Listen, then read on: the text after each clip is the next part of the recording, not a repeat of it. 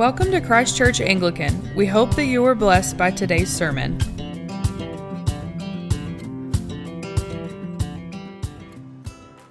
If you would open your Bibles to Ephesians chapter 6, verse 11, and we will start there in just a second. Today we celebrate the freedom our nation has enjoyed and those who won it for us. And uh, it's at times like this that I always remember I have two citizenships. Okay? I'm a citizen of this country and I'm a citizen of the kingdom of heaven. More importantly, as my relatives would tell me, I'm a citizen of Texas and a citizen of the kingdom of heaven. Uh, I'm uh, so proud to be a citizen of Texas, so proud to have my heritage here. Uh, I can't tell you uh, how much strength I have drawn throughout the years from having relatives that go back to Stephen F. And yet, none of that really matters. None of it does. It's a wonderful thing to have, but I don't want to cling to it too tightly because when I die, and even now when I walk in abundant life, I'm walking as a citizen of the kingdom of heaven. And so when we are celebrating national holidays, we celebrate them for the values of heaven that are manifest in those holidays, such as freedom. It is for freedom that Christ came to set you free. Do not submit again to a yoke of slavery. Our Independence Day reminds us of this even more important fact that Christ has set us free. Can you hear me okay back there? Okay.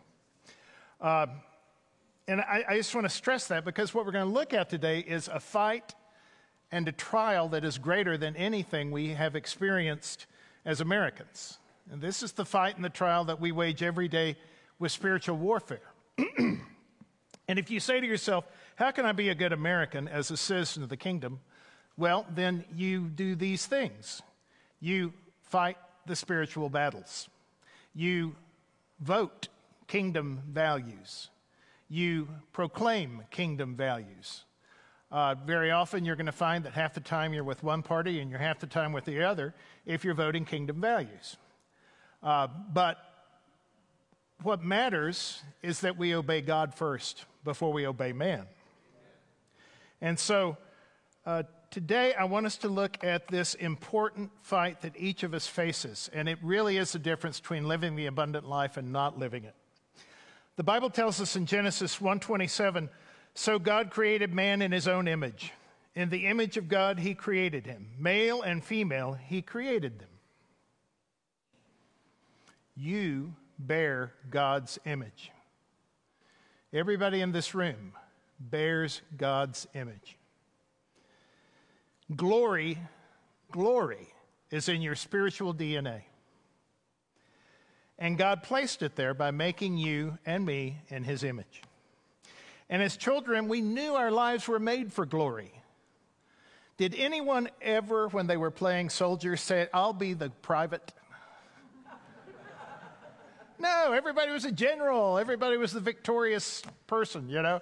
Uh, my my uh, little brother and his best friend uh, was from Arkansas originally, and so he had this Confederate cap. So he always claimed that he was going to be General Lee whenever they went to battle. And my little brother was not about to be the private. So he was General Lee's best friend when they went to battle. But everybody always wanted glory. You know, they were the top of the pile, the top of the heap, doing great things, fighting great battles, waging war, solving great problems for God. That's how, as kids, we dreamed. That's why we dreamed of things like being firemen and soldiers and policemen, people who held to values of the kingdom, people who held the values of glory. They may not be the highest paid jobs in this world, but they definitely in the kingdom are seen in a completely different way. And as kids, we saw it that way. Now, unfortunately, most of us never learn how to live that kind of life as adults. and by the time we were in our 30s, we tended to look back on those early years as just naive and, and youthful dreams that, of course, fade away, evaporate in the harsh glare of reality. And that is exactly what the devil wants you to believe. Remember what Jesus tells us, John 10 10. The thief does not come except to steal and to kill and to destroy. I have come that they may have life and that they may have it more abundantly. In Jesus, God turned the world on its head. And He showed us what life is all about, what it means to live in glory as an image of our Father in heaven. But if you're the devil, you don't want to see that glory. You hate God, you hate His image, and the last thing you want to see are a bunch of people running around with the image of God. So He attacks us regularly, constantly, over and over again. He does everything he can to prevent God's image from being revealed in us. He attacks the hearts that carry God's image. The Anglican clergyman William Gurnall has written, It is the image of God reflected in you that so enrages hell. It is this at which the demons hurl their mightiest weapons. Now, this is a fact of life. Whether you or not you like being in this situation is immaterial. The enemies of God want to make sure that the best in you never gets out, never becomes visible, never influences other Christians, so that they might realize they also carry God's image in their hearts. And every day you're being attacked. You're being tempted to believe lies about yourself, about others, and about God, lies that will keep God's image from ever being revealed in you. You're no good. You'll never amount to anything. You're just an idiot. God doesn't love you. Very often, the enemy will play on past sins you have committed to convince you you'll never be worthy of God's love. There may be secret shame in your life. Have you ever had an abortion? Well, God could never love someone who had an abortion. Of course, He can, and He can forgive you too. And you can walk in righteousness. God could never love anyone who's committed adultery. Well, of course He can. He can forgive you and you can walk in righteousness. Repent and return to the Lord. That's all you got to do. The devil is going to keep hounding you with accusations. And remember, Jesus calls the devil the accuser because he's constantly going to be hounding you with accusations to keep you from your loving Father. Now, you can't avoid the attacks, they're going to come. And they're going to come not because of anything you do, but because you carry the image of the Father in heaven. But the thing is, you don't have to take them lying down. You can fight. You can fight back and you can win with Christ. You can fight for yourself. You can fight for your children. You can fight for those you know and love. You can fight for your brothers and sisters in Christ. And please do. God has given you armor and weapons and himself so you can defend yourself against the assaults of his enemies. Listen to what St. Paul says in 2 Corinthians chapter 10. For though we walk in the flesh, we do not war according to the flesh. For the weapons of our warfare are not carnal, but mighty in God for pulling down strongholds, casting down arguments of the accuser, and every high thing that exalts itself against the knowledge of God bringing every thought, every thought, into captivity to the obedience of Christ. Those are the weapons Christ gives us. Notice pulling down strongholds. Where are these strongholds located? Well, in our minds and our hearts. These are the agreements we've made with the enemy. Yeah, I am no good. Yeah, God could never love me. I don't even know why I would try. These are the lies we have accepted as true barriers that stand between us and God's freedom. And God has equipped us with the weapons to tear down these barriers and to defend ourselves against new barriers being raised. You know, the idea that uh, I'm, I'm a sinner so God can't love me is about the most absurd notion. Why did God come? Talk to Jesus about that sometime. Jesus, I'm, I'm a sinner. You can't love me. And Jesus is like, You idiot. That's why I came. Because you are a sinner and I want to love you. you know? He gives us the tools we need but they won't help unless we use them. Okay? Ephesians 6:11 Put on the whole armor of God that you may be able to stand against the wiles of the devil. Paul is not only giving this counsel to the church, to the body of Christ, he's giving it to each individual. we must depend on God's strength and use every piece of his armor. The whole body, every one of us needs to be armed. So, who is our enemy? Again, let's look at Ephesians 6:12. For we do not wrestle against flesh and blood, but against principalities, against powers, against the rulers of the darkness of this age, against spiritual hosts of wickedness in the heavenly places. This is serious stuff. Okay? This is a lot bigger than whether, uh, you know, who's going to be at the, the ultimate power in the world in the next century. This is about who's going to, we're wrestling against in the cosmos, okay? There is a whole lot more going on than the human eye can see. We live in a world with two parts the part we can see and the part we can't see, okay? And Scripture urges us for our own welfare to act as though the unseen world is far more weighty and more real and more dangerous than the part of reality we can see. Jesus tells us in Matthew 10 28, don't fear those who kill the body but cannot kill the soul. As Bishop Tutu said, for a Christian, there are much worse things to fear than death, okay? Don't fear those who kill the body but cannot kill the soul. Rather, fear him who is able to destroy both soul and body in hell. We're facing a supernatural enemy, and to contend against a supernatural foe, we need supernatural power. And that is available to everyone who has given his or her life to Jesus Christ. God has provided this by giving us his Holy Spirit within us and his armor surrounding us. Once again, I want to go back to why we're talking about this. So you can defend yourself against the accusations of the enemy that prevent you from enjoying God's love. What prevents you from enjoying God's love? Okay? It's the enemy's attacks upon you that cause you to believe ungodly truths, ungodly beliefs, things that just aren't true, but that can govern and control your life and make you live in misery. Okay? So, God has provided us with the Holy Spirit and with armor. And let's take a look at what St. Paul tells us we have for that armor. Okay? It's here in Ephesians 6:14. Stand therefore having fastened on the belt of truth. It's interesting that Paul uses the image of a belt around our waist to describe how we're to relate to truth. It's pretty difficult to separate you from a buckled belt.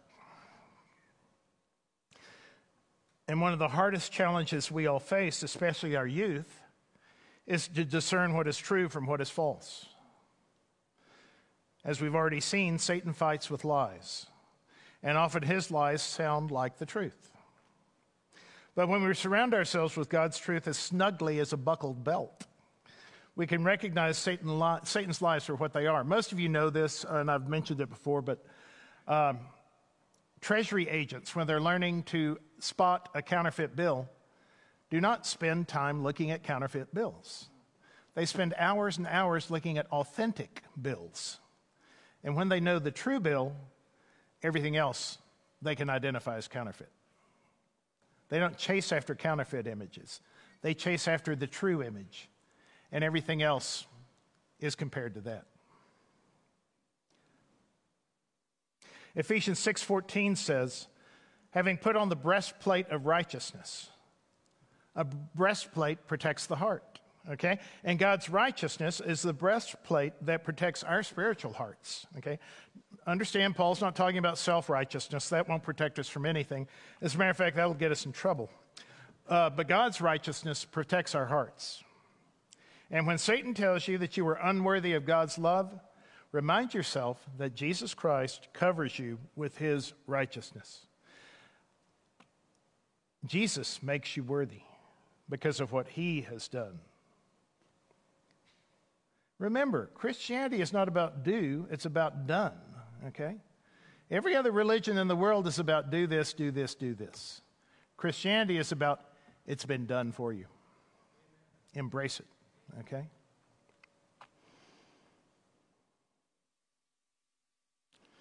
And then 615, as shoes for your feet, having put on the readiness given by the gospel of peace.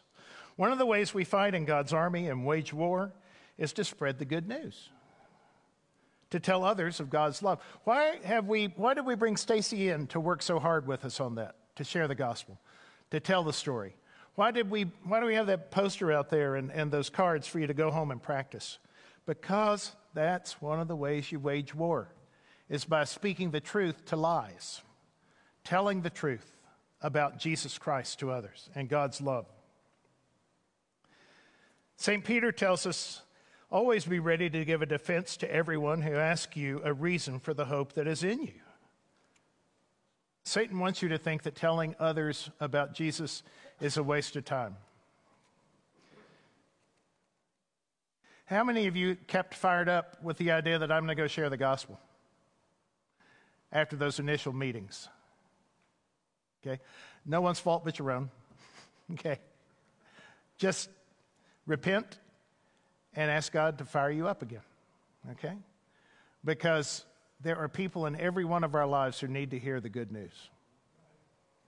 Okay? And because it's no one's fault but your own, there's a way out. You can fix it. Retur- repent and return to Jesus. The spiritual footgear God gives us is the motivation to keep going, to continue to proclaim that in Jesus, God and man are reconciled. My gosh, is there better news in the world than that? There's not. That is the best news in the world. Ephesians 6:16 says, "In all circumstances, take up the shield of faith, with which you can extinguish all flaming darts of the evil one." Satan's attacks on the hearts come in the form of insults, setbacks, doubts, and temptations. Okay? But the shield of faith protects us from Satan's flaming arrows. With faith, with faith in Jesus Christ and what he has done for us. With faith in the Father's love. With faith in the gift of the Holy Spirit. We can see beyond our present circumstances, knowing God is greater than anything Satan can throw against us, and that ultimate victory is ours. Uh, it's often been commented that the uh, shield of faith is uh, defensive, but in the Roman army, it was often used offensively to push back. So that's fair game, okay? You can use your shield of faith to push back. Okay. And then take the helmet of salvation that prevents you from hearing Satan's lies. Okay? They come through your mind into your heart. Don't let them. Wear your helmet of salvation. Protect your mind. Maintain your confidence in Christ. And then the sword of the Spirit, which is the Word of God. Now, we see how Jesus wields the sword of the Spirit in his temptations in, in the wilderness he fought back with Scripture. This is why it's so important for us to study the Bible. The more the Bible you know, the more Scripture you have in your heart and your mind, and the more prepared you are when Satan attacks. I've told some of you this before, but a friend of mine, a pilot in a Flower Mound, Flower Mound was kind of a pilot's ghetto because it was about 10 minutes north of uh, DFW Airport. so we had tons of pilots in the parish. And one, one of those pilots became a good friend of mine, and we decided we were going to memorize the Sermon on the Mount one year. And we did. And I tell you what, having that in my heart is the best thing. To those words that just they come up when I need them. You know, I could if you said, "Tell me the Sermon on the Mount right now," I'd say, "Ah, probably I'm rusty." But when the Holy Spirit wants me to remember something, He pulls it right up. It's wonderful and then praying at all times in the Spirit, with all prayer and supplication. God has entrusted prayer to us.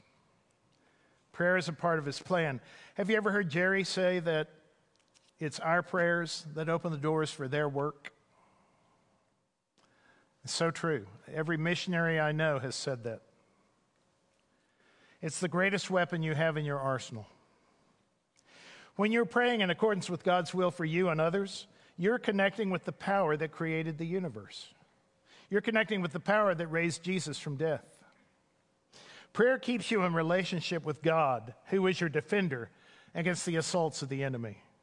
Praise and thanksgiving keep our hearts and minds filled with the knowledge of God's love, His power.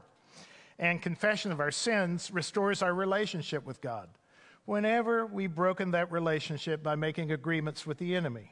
Okay? We don't do like Adam and Eve and run away from God and go hide. When we sin, we repent and return to the Lord. Okay? So God has given us all we need to defend ourselves. And one more thing about prayer it unleashes the host of heaven to fight on our side. Okay? You need to think of it this way we aren't God's army. We are God's people, his citizens.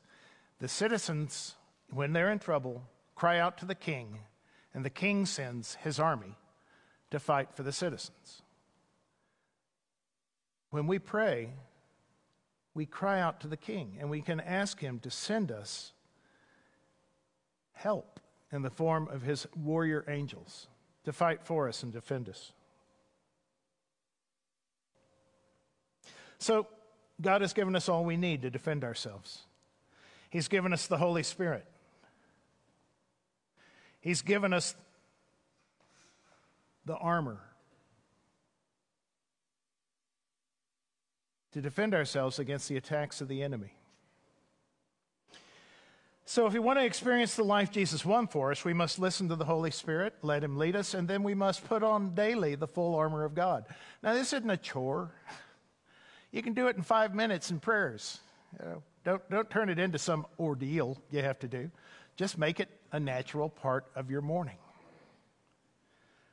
Romans 13 12 says, The night is far spent, the day is at hand.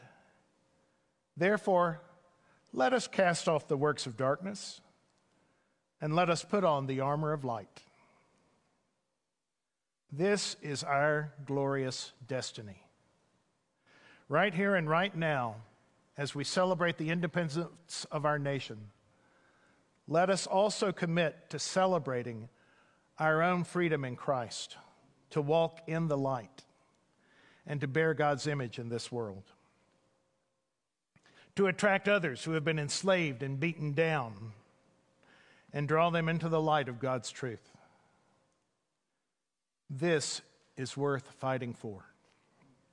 So let us fight with the Holy Spirit, wielding the weapons that God has given to everyone who believes in his Son, Jesus. Amen.